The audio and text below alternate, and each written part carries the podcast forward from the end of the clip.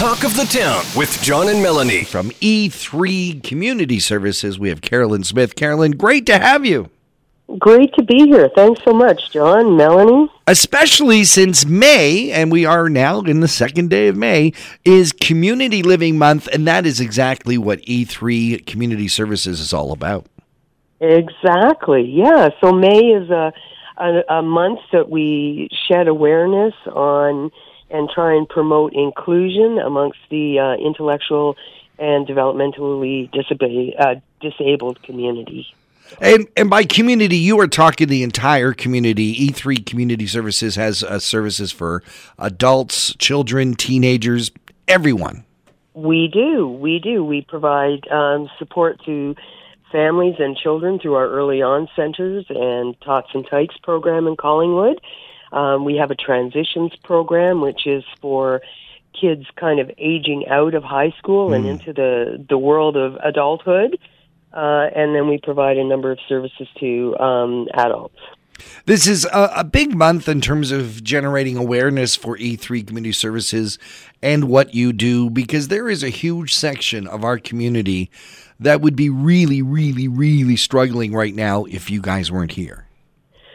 Well, thanks. I um, I think we underestimate their resilience and and tenacity, but uh, certainly I think you know the amazing staff at E3 does the best that they can to support people in an integrated life in the community. So, finding uh, suitable living opportunities, work, uh, volunteer roles, recreational activities, and sometimes they just need a little bit more support than we do. And sometimes uh, you're even helping them for ways of uh, being able to relax, get some little R and R, go on vacation with uh, various suites and, and resorts. Absolutely, and our oasis on the bay in uh, Wasaga Beach is a great place to do that. Thanks for the plug. now, with Community Living Month, it's a province-wide awareness campaign, and it's again, it's about promoting true inclusion for people who have intellectual and development disabilities. How are you commemorating it here in Collingwood? Well, the um, town of Collingwood is lighting up the clock tower in in blue and green um, which are the community living colors. Our offices at um, 100 Pretty River are also lit up in blue and green.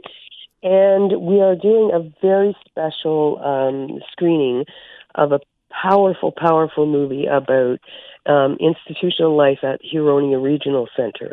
It's called Unloved Huronia's Forgotten Children.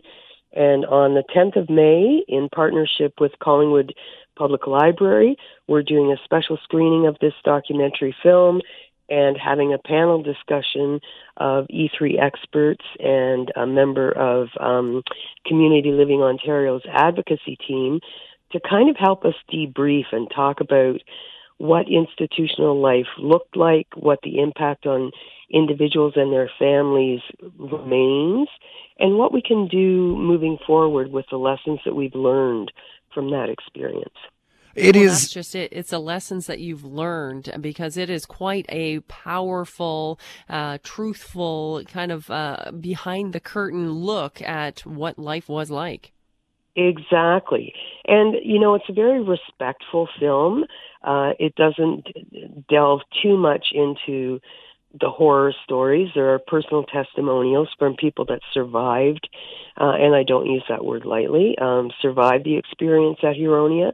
But as one of our um, colleagues at E3 uh, who worked there said, you know, not to minimize the pain and the suffering and the trauma, but it provided a great learning opportunity f- for families to understand that this isn't the way they wanted their loved ones to live for the community to rally together and say, this isn't the way we want to treat our, the, our loved ones and members of our community. And for professionals in the field to learn better ways of supporting people with intellectual disabilities. So we've learned a lot. Uh, we still have a long way to go. We're not there yet, um, but we're moving forward, right? And and really working toward inclusion. The best part of this film for me is the fact that afterwards you're going to have a panel discussion with some folks from E3 Community Service to talk about community living and specifically in our community and and and how this film sort of uncovers some of the stories that that you're trying to tell. Uh, how do folks get tickets for this film? How do we get, be a part of this?